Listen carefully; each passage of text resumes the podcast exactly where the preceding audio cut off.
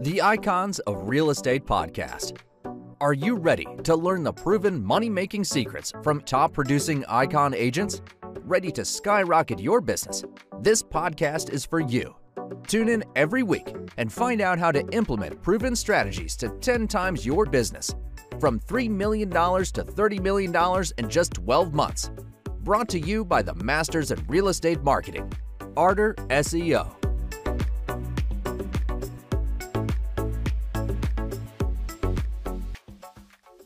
Welcome to the Icons of Real Estate. I'm Tim Calloway. We have a very special guest for you today from the great city of Denver, Colorado, Jacob Vanderslice. Jacob is a Denver-based real estate investment firm, works with a uh, real estate investment firm focusing on the acquisition and management of self-storage facilities. Now, Jacob, I'm really excited to have you on the show today because you've got some good stuff about how we can uh, use our retirement, which was pretty exciting, use our retirement to invest in self-storage facilities. How are you, Jacob? I'm doing great. Good to good to be here this morning, Tim, and thanks for having us on. Uh, but before we started recording, we were comparing notes on Tim's four boys and my two boys. So we got a, we got a lot of boys going on in this room right now. We got we got a basketball team plus one. So we do. uh, so tell me, uh, interesting topic. You know uh, what you guys do. I'm fascinated by it for sure. Tell me how you got started.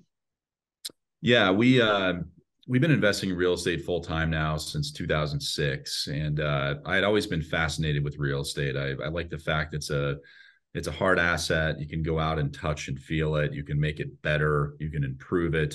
Um, and I was looking at it for a long time. And uh, I was skiing in the mid 2000s with um, a good friendly uh, family friend of ours, and we're on the ski lift. And at the time, he's got this you know kind of janky Windows mobile phone with a stylus, you know, those things back in the day. Right. And um, and he keeps kind of getting off and on his phone. And I was like, What are you, you know, what are you doing, John? He's like, Well, I just I just closed a deal today.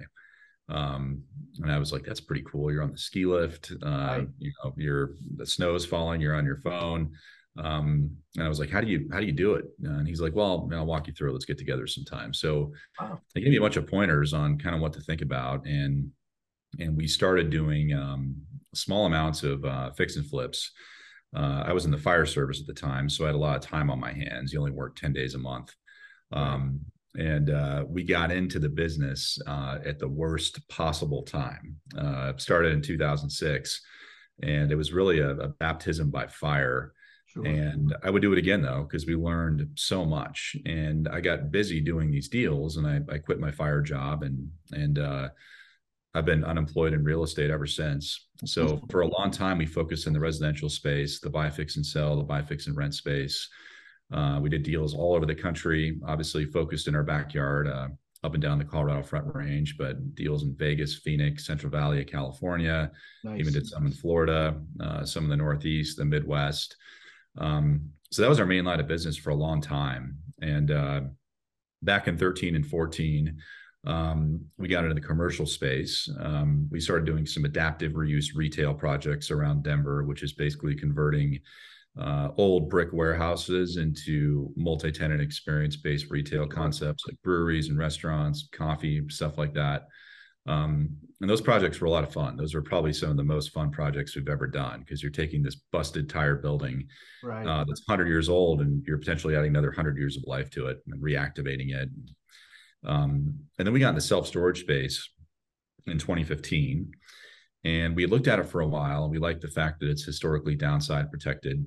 We like the scalability, uh, the durable income streams.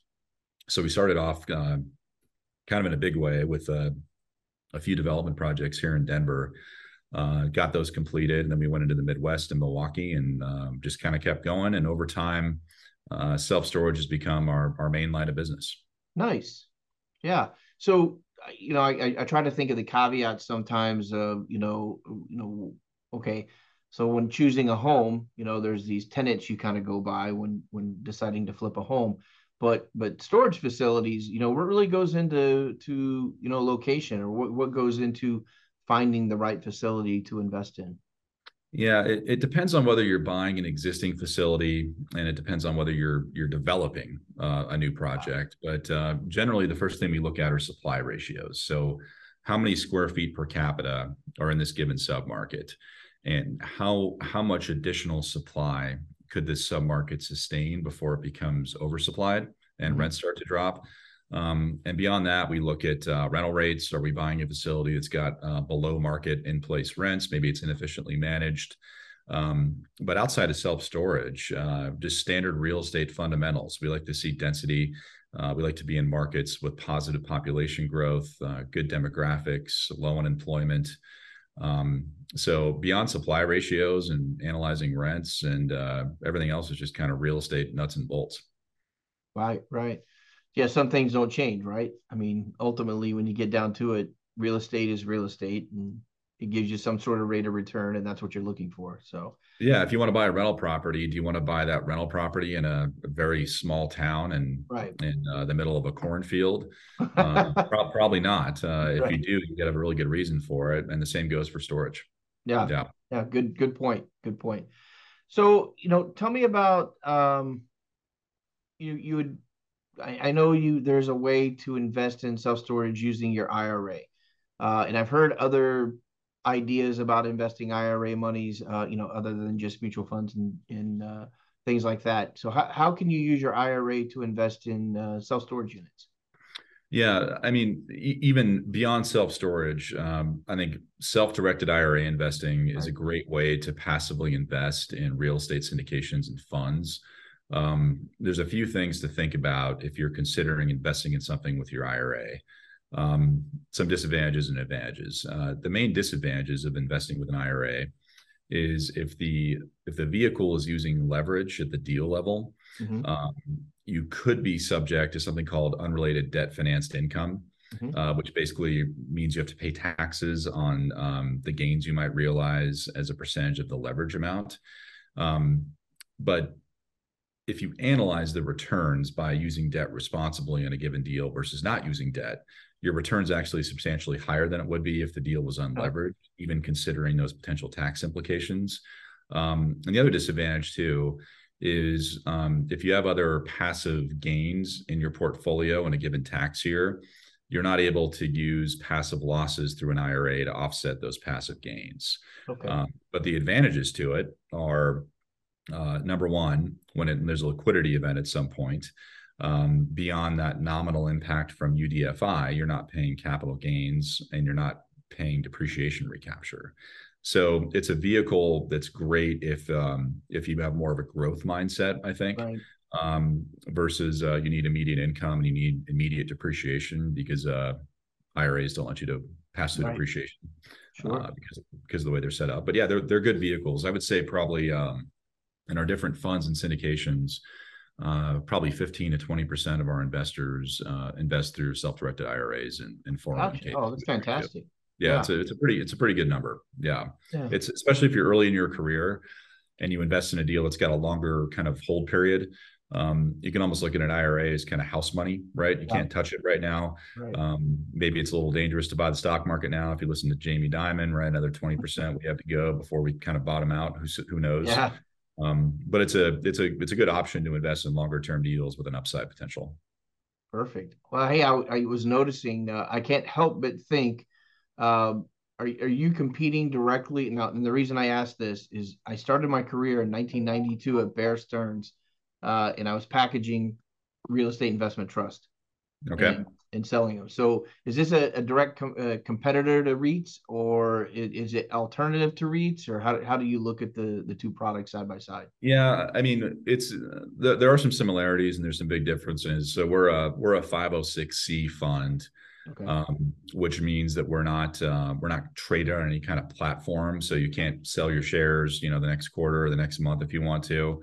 Um, REITs historically, though, they've done fairly well the last few years, but um, depending on the asset class, historically their returns have been um, substantially inferior to private vehicles. Sure, uh, pretty late fees.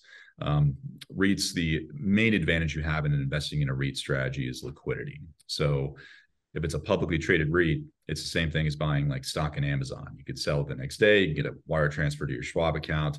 Right. If you're investing in private syndications and funds, generally you don't have the liquidity component that you would in a publicly traded REIT.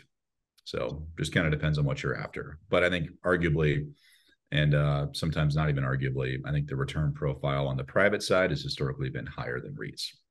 Gotcha. Okay.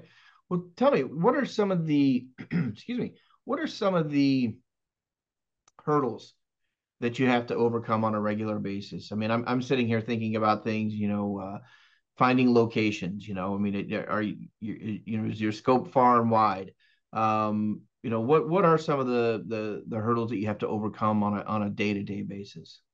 Or well, let's let's talk about. Um, we'll, we'll, we'll tie this in with hurdles, but uh, let's talk about what's happening right now. Okay, what Perfect. we're seeing happen, and and kind of what we see going into next year. And and by the way, all, all of our uh, forward-looking statements are always wrong, right? Right. It never goes like you think it just, will. Just, yeah, that's just history. Yeah.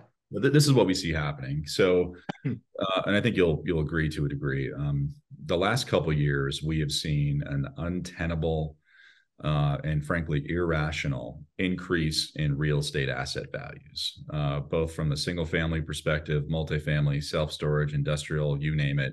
Um, it has been heavily inflated um, this run up uh, is not is not sustainable, right? You can't see uh, like Boise, Idaho. I think I forgot right. over what period, but home price appreciation is like fifty percent plus there. Um, there are no fundamentals underneath that, right? Um, so what we're what we're concerned with right now um, is the rising interest rate environment. That's an obvious one, right? But I think what we've got sort of underlying the, the real estate market right now, um, not so much in residential, but in commercial, is we have got a, a floating rate debt time bomb. So I'll give you a few examples, and you could transcend this from multifamily to self storage, whatever you want. Um, a lot of operators bought value add portfolios, um, say a year or two ago, with floating rate debt. Um, going in, it was very cheap, but it floated. And they also bought those portfolios in many cases with what we believe to be untenable and unreasonable underwriting assumptions. So, very aggressive revenue growth, uh, short term, low exit cap rates over a couple years. So, their intention likely was to buy these deals with floating rate debt and then refinance into term debt a few years later, say at a four or a four and a half. Well, term debt now is at seven and floating rate debt product out there, gross dollar monthly payments or gross dollar debt service, depending on the loan that you're in, has more than doubled, wow. uh, which is incredible. Um, yeah, I got a I got sure. a multifamily buddy who's got a deal. Um, he's a pretty big operator. He's got one loan for a hundred million dollars, and his gross dollar annual interest carry has increased by two million dollars oh. per year. That's a huge, huge number. And it's a big loan, obviously, but two oh, million is still two million. Right. So what's going what's going to happen? Well, um, the, these operators might still be hit, hitting their revenue growth assumptions, and the the underlying fundamentals of the real estate they own might still be there, um, but their debt is skyrocketed, and they can't refinance. Right. Um, they can't refinance into term debt because uh, they're not going to cover from a lending perspective with those newer interest rates. Right. So, uh, what are their options? Well, really their only options are they're going to have to sell if they can't refinance. And if someone is buying that deal and they're financing it also at say a 7% rate, right. they can't pay what they could have paid six or 12 months ago to buy that deal. So I think things are going to happen. Uh, one is you're going to see a precipitous drop in transaction volume as sellers who don't have to sell kind of wait out the market. And the sellers that do have to sell because of a, a debt maturity issue um, or a liquidity issue, their pricing they're going to get is going to be much lower than they expect. So right. I think coming into 2023, we're going to be some big. We're going to see some um, some big discounts on asset values compared to what we've seen historically. Uh, but on the other hand, we're also going to see a reduction in transaction volume. Um, so you mentioned hurdles earlier, and to kind of tie this back in, um, one of the big hurdles that we're seeing right now in our business, uh, we've got mostly 85% plus fixed debt. So we don't have a big floating rate debt problem. Um, but the hurdles that we're seeing are just this uh, if you if you go under contract on a deal and close 90 days later, your interest rate could be a point and a half higher. Uh, so so what do you do? Does the deal still make sense? Do the cash flow still make sense? So we are being extraordinarily cautious. Uh, we've always been cautious, but I think the next few quarters um, or a time for extreme caution and uh, only buying deals or investing in deals that uh, that you believe are very right. very strong. Right. I mean, not not to get too. I said it earlier. I'll say it again. I try to stay away from it, but I can't help it in this election. Do you think tomorrow will have anything to do with any of that? Yeah, I, I think so. Um, I I don't know what the outcome is going to be tomorrow. Sure. Um, but uh, people are obviously very disenfranchised with what's happening in the country, sure. inflation, consumer debt. Uh, people who want to buy homes uh, can't. Number one, because interest rates have gone up so much, and number two, right. they can't afford it to begin with. Just the gross dollar price that homes are right. available for. Um, got a you've got a country that's kind of in an uproar and uh and the polarization is historically high right? People are sure. so far apart from each other compared to where they've been. Um so no doubt what happens tomorrow is going to have an outcome on the next few quarters as far as this rate environment goes consumer sentiment. Um i don't have a strong prediction either way but uh we'll be here to watch it unfold even yeah. if I had a prediction, I probably wouldn't mention it here. That's right. That's right. Only downside there, right? Right. Only There's I, I, can't win either way. Not not yep. with the, not not with this country in the the 50-50 division. I I call it. Well, yep. how, uh, how, you you look for investors on a regular basis, Jacob? Is is that I mean, are you always looking for investors? Are you just invest solely for you know company, or do you represent also? Yeah, we're um, I'm a principal at VanWest Partners. Um, so we uh, I've got three other partners, and we raise private capital to invest in single asset syndications in self storage and funds. So we're we're on our third self storage fund. Nice. Uh, we launched that in uh, April of this year. We've deployed. We will have deployed within about two weeks, 51 million this year in total capitalization in that strategy. Um, and we're also doing single asset syndications within a development strategy in self storage. So we'll pick high barrier entry locations, uh, sites that are tough to entitle, tough to replicate, and we'll capitalize those in just um, standalone single asset syndications. So we raise capital from um, a variety of folks. It kind of runs the gauntlet. Uh, a lot of active income professionals invest with us, family offices, uh, small institutions. Okay. Um, just generally people who want real estate exposure to a given asset class and they don't have the time or the bandwidth to go out and do their own storage facility. And for the listeners, accredited only? Accredited only in our case. Yep. Yep. Just want to make sure. Make you got clear. it. You yeah. got it. If somebody wanted to get in touch with you, uh, how would they find you, Jacob? Um, folks can email me, jacob at vanwestpartners.com. Uh, they can go to our website, vanwestpartners.com, or uh, hit me on LinkedIn, Jacob Vanderslice. Perfect. Perfect. Well, Jacob, we're kind of winding down here, uh, you know, finishing out the show. Uh, I always like to give our visitors an opportunity to kind of take us out and tell us what's on their, their heart, mind, and, uh, you know, what they're thinking right now. It doesn't have to be about investments, but it can be uh, but it could be about your family or whatever you like. All right. Well, um, I've got uh, I've got two boys that are four and three, and uh, as fun as they are, it, we're just kind of in survival mode every day. Uh, yesterday was especially difficult, um, but they're a blast. Um, I, I kind of feel like sometimes I'm going to vacation uh, when I get to my desk on Monday morning. Uh, right. it's a little bit easier to sit here. Um, as it relates to real estate investing, though, um, I've been I've been asked a few times, kind of, what's your general advice? Um, there's a there's an opportunity and there's a deal in every market. Um, it's never it's never a good time to buy. It's never a bad time to buy. Right. You can't time the market. Um, and if you've kind of been sitting out there on the sidelines for a while, waiting to see what's going to happen, I think the best thing you can do is take a risk, um, analyze the risk, understand the risk, protect against the downside, um, but wealth generally is not created by just sitting on the sidelines. Uh, so my advice is always, uh, whatever it may be, go out and do a deal. Great advice, Jacob. Jacob Vanderslice, Van West Partners. Thank you so much for being on the program today. Uh, a, a lot of good, great information that I think people need to hear. Uh, I look forward to talking to you again next three, six, nine months and kind of see where you're at then. Sounds good, Tim. Thanks for having us on. We appreciate have it. Have a fantastic week. You too.